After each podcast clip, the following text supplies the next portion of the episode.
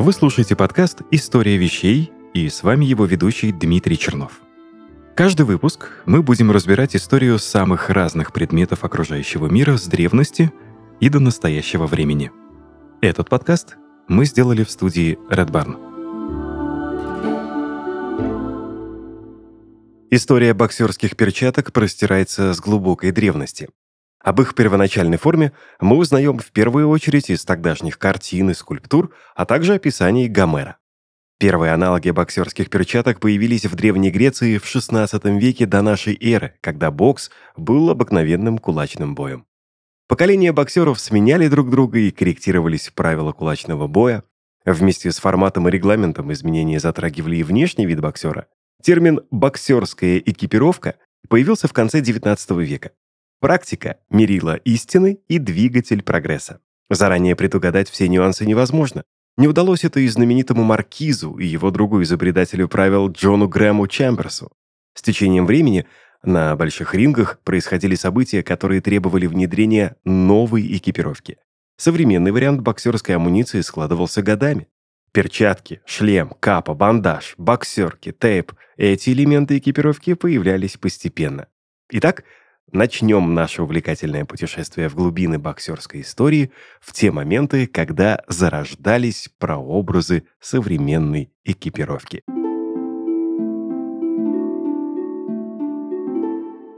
Бокс впервые появился на 23-х Олимпийских играх, и было это в далеком 688 году до нашей эры. Но кулачные бои, несомненно, были в истории человечества и до этого. Самые ранние визуальные свидетельства бокса появляются на шумерских барельефах, датируемых третьим тысячелетием до нашей эры. Рельефная скульптура из египетских фиф показывает как боксеров, так и зрителей. Несколько сохранившихся ближневосточных изображений показывают состязания голыми руками, в лучшем случае с простой лентой, поддерживающей запястье. Самые ранние свидетельства использования перчаток – это резная ваза с Минойского Крита, но это около полутора тысячного года до нашей эры, на которой изображен боксер, а он в шлеме с жесткой пластиной, привязанной к кулаку. Самые ранние свидетельства правил этого вида спорта исходят от Древней Греции. В этих древних состязаниях не было раундов, они продолжались до тех пор, пока один человек либо не признавал поражение, либо не смог продолжать бой вовсе. Греки считали бокс самым травмоопасным видом спорта. А надпись первого века до нашей эры, восхваляющая кулачного бойца, гласит «Победа боксера одержана кровью».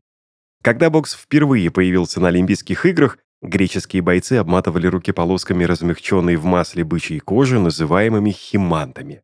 Те эволюционировали в цест или цесту, который является древним прообразом боксерской перчатки, такой, какой мы знаем ее сегодня. Это, кстати, не заслуга древних греков, это заслуга римлян. Цест – боевая перчатка, которая иногда использовалась в гладиаторских соревнованиях. Они были сделаны из жестких кожаных полосок, закрывавших и защищавших кулак и предплечье. Некоторые были оснащены шипами, чтобы нанести противнику максимальный урон в бою и, похоже, больше напоминали холодное оружие, чем спортивный инвентарь. Цесты – важная особенность боксерского поединка у Вергилия. Вот отрывок истории поединка между Даросом и Энтелусом. Троянец Дарос, не получив ответа на свой вызов от сицилийцев, потрясенных его могучим телосложением, требует приз. Но как раз в тот момент, когда он вот-вот будет награжден, Энтел Престарелый, но огромный и жилистый сицилиец встает и бросает на арену в знак своего согласия на бой массивные цесты, все залиты кровью. Эти цесты он унаследовал от короля Эрикса, своего мастера боксерского искусства. Троянцы в ужасе, и Дерос, ошеломленный страшными орудиями, отказался от битвы, которая, однако, в конце концов началась после того, как Эней снабдил героев равными цести. История бокса возвращается к нам с упоминания о поединке, записанном в Великобритании в 1681 году, ну а к концу 17 века регулярные кулачные состязания уже проводились в Королевском театре Лондона. Эти матчи велись без перчаток и по большей части без правил. Не было весовых категорий, таким образом чемпионом мог стать лишь один. Были раунды, но бой обычно велся до тех пор, пока один из участников больше не мог продолжать. Борьба была разрешена в любом случае, и добивать лежащего на полу было нормой до середины XVIII века. Хотя бокс был полулегальным, он стал довольно популярным, и к 1719 году Джеймс Фик настолько влюбил в себя публику, что был провозглашен чемпионом Англии и удерживал эту награду около 15 лет. А одному из учеников Фига, Джеку Бротону, приписывают первые шаги к признанию бокса как респектабельного спортивного направления, его же считают изобретателем боксерских перчаток. Обо всем по порядку. Сведения о происхождении самого Джона Бродона расходятся. Одни источники ссылаются на данные о его рождении в Лондоне, другие источники упоминают его появление на свет Божий в английской деревне Бантон. В начале XVIII века в Англии до самой идеи законов о детском труде оставалось еще несколько десятилетий. Пройдет еще столетие, прежде чем будут приняты даже самые предварительные законы, запрещающие детям младше 9 лет работать и ограничивающие детей в возрасте от 9 до 16 60 часами работы в неделю. Так что вряд ли было чем-то необычным, когда Джек Бротон в возрасте 12 лет и его десятилетняя сестра оставили своих отца-алкоголика и мачеху на произвол судьбы. Никто и подумать не мог, что ему удастся подняться из нищеты и сколотить приличное состояние. Бротон и его сестра переехали из родного Глостершира в Бристоль и начали работу. Когда Роуз было 18, она вышла замуж за респектабельного механика. К тому времени суровый шестифутовый Бротон работал в Лондоне, он был учеником лодочника и возил пассажиров по Темзе. Его природный атлетизм и сила станут очевидными для всех, когда он выиграет грибную гонку, которая, к слову, существует и по сей день. Приз за эту гонку – красный плащ со значком, изображающим лошадь дома Ганновера. Бротон, возможно, был самым быстрым гребцом в Лондоне, но его истинное величие проявилось в мире боев. По одной версии, это произошло после того, как он устроил ссору с одним из членов передвижной труппы легендарного чемпиона Англии по боксу Джеймса Фига. Я о нем вам говорил некоторое время назад. Так вот, Фиг приехал в Бристоль на традиционную ярмарку, и он лично свел спорщиков в поединке, который выиграл Бротон, и ему сразу же было предложено поехать с ними в Лондон и работать в амфитеатре Фига. Джек Бротон был интеллигентным и умным. Он испытывал столько же удовольствия от созерцания пейзажей, сколько и от боксерского поединка, выделяясь на фоне обычных бойцов того времени. Постепенно он развил свои навыки и превратился в практически непобедимого бойца. Он обладал быстрыми рефлексами, хорошей защитой, острым умом. Бротон неизменно одерживал победы одну за одной. Одним из основных его ударов был удар по ребрам в район печени, так что это место даже потом стали называть в боксерской среде «точкой Бротона». Важным событием, после которого его карьера пошла в гору, был один поединок на мечах, который Бротон выиграл. Его соперником был герцог Камберлендский по имени принц Уильям, который являлся вторым сыном короля Георга II. Герцог был на тот момент молодым человеком, и после этого поединка он решил покровительствовать Бротону. Ну, повезло так повезло.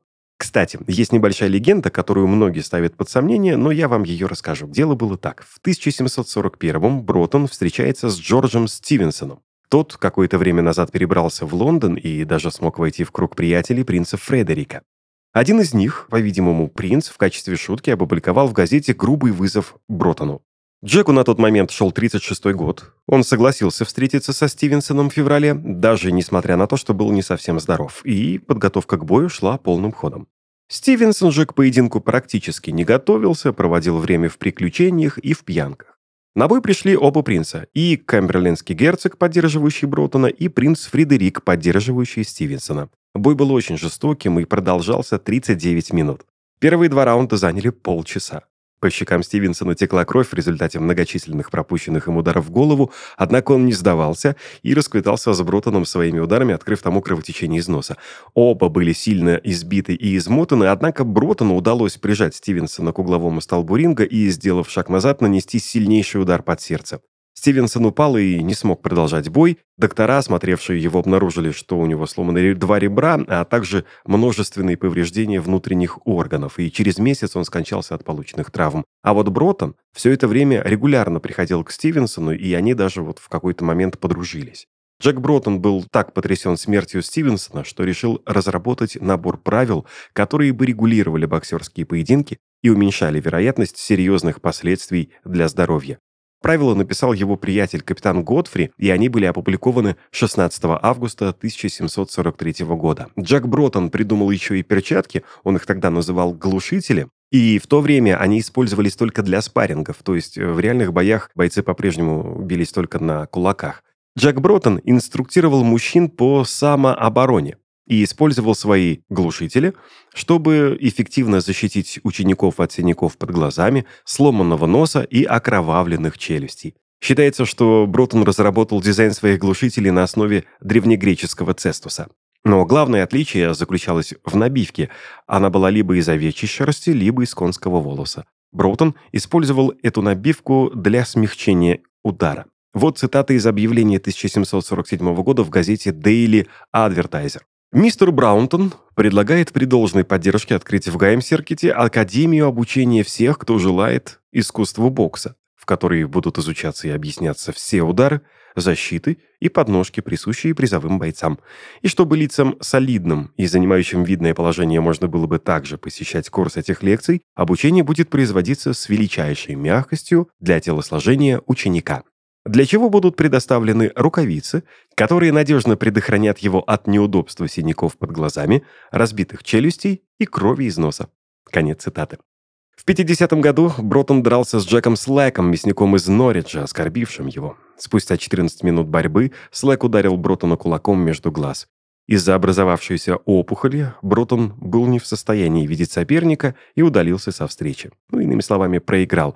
И тогда герцог Камберлендский Уильям Август, в то время покровительствовавший Бронтону, потерял, как сообщалось, где-то 10 тысяч фунтов стерлингов. Разумеется, он во всем обвинил Джека. После случившегося герцог закрыл амфитеатр Брутона и вместо этого занялся антикварным бизнесом. Ну а кроме карьеры в боксе, Джек Бротон служил телохранителем английского короля Георга II, а умер в 1789 в Лондоне. Кстати, Бротон является одним из тех, кто включен в Международный зал боксерской славы. Он значится там как пионер этого вида спорта. Двигаемся дальше, год 1795, тогда чемпионом становится Джон Джексон. Историки бокса называют этот период «золотым веком», а имя Джексона упоминается в произведениях Байрона и Конан Дойля. И даже сам Байрон берет у него уроки бокса. В дневнике Байрона есть даже запись. Этим утром я делал для упражнения спарринг с Джексоном и думаю продолжить и возобновить мое знакомство с боксерскими перчатками. Мои грудь, руки и дыхание в очень хорошем состоянии, и у меня нет лишнего мяса. Конец цитаты. Джексон пытался ввести перчатки, чтобы сделать характер боя менее жестким, но они не были приняты боксерами. И только в 1867-м правилами маркиза Куинсбери были узаконены и стали обязательным атрибутом боксера специальные перчатки, которые предназначались не только для защиты кистей рук, но и головы, а также туловища и ног спортсменов. А последний бой на голых кулаках за звание чемпиона мира состоялся в 1889 -м. Он продолжался 79 раундов. Введение правил не способствовало легализации бокса как вида спорта, сообщает нам сайт boxanalytica.ru. Бойцов по-прежнему арестовывали на месте преступления и выдвигали обвинения в избиении человека. Тут и выходит на сцену Джон Дуглас, он же девятый маркиз Куинсбери. Запомните это имя. Несмотря на громкий титул, а титул берет свое начало с 1648 года, Джонни не был сказочно богат, как его далекие предки. За душой у маркиза был лишь небольшой спортклуб в Лондоне. Дуглас вообще был человеком весьма специфичным. Он не признавал веру, любил выпить и помахать кулаками, любил подраться, имел целый гарем любовниц и даже любовников. Да-да, наш изобретатель любил разнообразие. Впрочем, никакой он не изобретатель, а просто английский кутила, прожигающий свою жизнь и остатки наследства. Все, что он делал, это устраивал ежедневные бойцовские шоу в своем клубе. Руководил вечерними мероприятиями любимчик и фаворит хозяина валийский Джон Грэм Чемберс. Парень был очень талантлив. Он увлекался различными видами спорта от борьбы до легкой атлетики. И Джонни Дуглас, так сказать, приметил Чемберса на одном из турниров по бегу, куда наш маркиз забрел просто в нетрезвом виде, чтобы посмотреть, что там происходит, чтобы испытать судьбу на ставках. И Куинсбери тогда завербовал парня и платил ему хорошее жалование за порядок в своем клубе. Однажды Чемберс, уставший от бесконечных налетов полиции, предложил боссу, а также и своему партнеру, узаконить мордобой. Маркиз ухватился за эту идею, и в 1865-м Джон Грэм набросал свод правил, а Дуглас через старые маркизовские связи протолкнул это дело в Британский Советский Союз. Куинсбери не забыл и о патенте. Тем самым он навсегда увековечил свое имя и на радостях выписал дополнительное жалование безотказному изобретателю. На регистрацию всех формальностей ребятам потребовалось два года, и в 1867-м, наконец-таки, был опубликован свод правил маркиза Куинсбери, куда входили 12 пунктов. Один из них гласил «У боксера на руках должны быть перчатки». Но, кстати, не все были рады подобным нововведениям. Чемпион мира в тяжелом весе легендарный Джон Салливан проводил бои по правилам лондонского призового ринга вплоть до 1889 -го. Он победил Джека Килрейна, заработал миллион долларов и ушел в загул. Официально этот бой считается последним, проходившим по правилам лондонского призового ринга. На самом деле сражения на голых руках имели место быть и в начале 20 века. Салливан вернулся в 1892 чемпион проиграл быстрому и техничному Джеймсу Джону Корбету и навсегда завязал с боксом, пустившись во все тяжкие. Бокс изменился. Джон Лоуренс уже не был лучшим из лучших, а перчатки и правила стали для него обузой, а вот алкоголь и разгульная жизнь сказались на выносливости и физической силе. И возраст был уже не юношеский, кстати, 35 лет, но тогда и сейчас это совсем разные цифры. Этими моментами и воспользовался Корбет. С концом эпохи Салливана наступила эра нового бокса по правилам нашего знакомого Маркиза Куинсбери. С 1889 года правила стали официально использоваться на территории США и Канады, а первый бой, тогда еще пробный, по новым законам бокса провел англичанин Джеймс Мейс. Мейс был близким другом Куинсбери и согласился протестировать новый вариант на себе. Эксперимент, впрочем, прошел для Джеймса неудачно. Какой-то парень его вырубил буквально во втором раунде. Мейс, который привык драться на голых кулаках и изрядно выпивший для храбрости до боя, оказывается, так тогда поступали многие, выдохся уже в конце второго раунда, за что и получил точный правый прямой. Со временем правила вида изменялись, корректировались, но их основа оставалась прежней, а патент 1865 года навсегда вписал имя маркиза Куинсбери в историю бокса. Но, впрочем, сам Джонни в лучах славы купался недолго. На 81-м году 19-го столетия он получил высокую должность в британском светском клубе. В 84-м его уже уволили за пьянку, а через три года у него ушла супруга, а в 1900-м маркиз Куизбери умер от сифилиса. Но, несмотря на весь скептицизм к личности Джона Дугласа, все-таки нельзя не признавать его огромный вклад в развитие бокса как искусства. И, возможно, его стремления носили сугубо финансовый, эгоистичный характер. Возможно, он жаждал славы и денег, а на развитие бокса, ну, как такового ему было плевать, но ведь именно он стал новатором в мире правил, благодаря которым мы наблюдаем современный бокс во всех уголках нашей планеты. Ну а первые аналоги боксерских перчаток лишь отдаленно напоминали современный вариант. Вот давайте рассмотрим основные особенности первых боксерских перчаток. Года примерно с 1890 по 1900. Вес перчаток около 60 граммов, материал темно-коричневая кожа. Что же касается самой боксерской перчатки, то она была плотно облегающей. Как я уже сказал, первый вид боксерских перчаток существовал где-то примерно лет 10, а в 1906 году Текс Рикард, первый промоутер, он трансформировал примитивный кулачный бой в целое шоу. Тогда боксерские вечера стали посещать сливки американского общества, а от организаторов требовалось только одно – немного снизить степень э, кровожадности. Вот это стало возможно с введением более объемных перчаток. А особенности у них были уже такие. Весили они от 150 до 210 граммов, в материале присутствовала набивка из конского волоса или хлопка. Фиксировались они благодаря шнуркам на руке. И боксерская перчатка второго поколения, она была больше, но легче современного варианта. И представляла из себя такую большую объемную конструкцию. Толстая часть на ударной поверхности была необходима для размещения нужного количества конского волоса и хлопка. Переход же на современный вариант произошел в 50-е годы 20 века. Тогда набивку поменяли с конского волоса на пенный наполнитель по типу ПВХ. Это такое искусственное полотно смешанного состава, соединение углерода, водорода и хлора.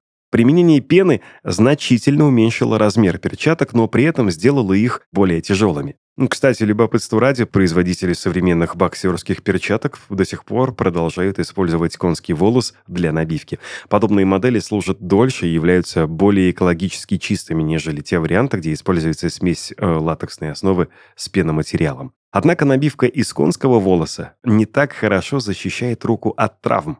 Любопытный факт. В профессиональном боксе используются перчатки разных расцветок, тогда как в любителях есть только красные и синие варианты. При изготовлении современных перчаток применяется как старая добрая шнуровка, так и липучка. Перед использованием шнуровку обматывают несколькими слоями липкой ленты. Причина самая простая – минимизация повреждений боксера в случае нанесения такого, знаете ли, нелегального удара или использования технического действия открытой перчаткой, ну, там, например, областью шнуровки. А вот защита липучкой более актуальна для любительских моделей, причина проста – более жесткая фиксация запястья. А унции в боксерских перчатках означают их вес. Напомню, что одна унция – это 28,35 грамма. Согласно требованиям атлетической комиссии, перчатки профессиональных боксеров должны соответствовать требованиям безопасности. Рефери должен проверить перчатки боксеров перед выходом на ринг, и сами перчатки должны иметь вес порядка 240-300 граммов. Хотя во время тренировочного процесса вес перчаток у спортсменов от 360 до 600 граммов. А вот боксеры-панчер отдают предпочтение более жестким моделям. Спортсмены, которые используют игровой стиль и работу на набор очков, предпочитают модели с толстой ударной прослойкой. Если боец имеет травмы кисти, то от выбора перчаток может зависеть результат его выступлений. С тех пор перчатки неоднократно модифицировались, становясь все лучше и надежнее. Перчатки для боксеров-любителей делают максимально безопасными. По требованиям рука в них не сжимается в кулак, что сокращает энергию от удара в несколько раз и позволяет уменьшить травмированность боксера. Сегодня около 80% ударов в боксе направлены в голову противника, и защита руки спортсмена стоит на первом месте.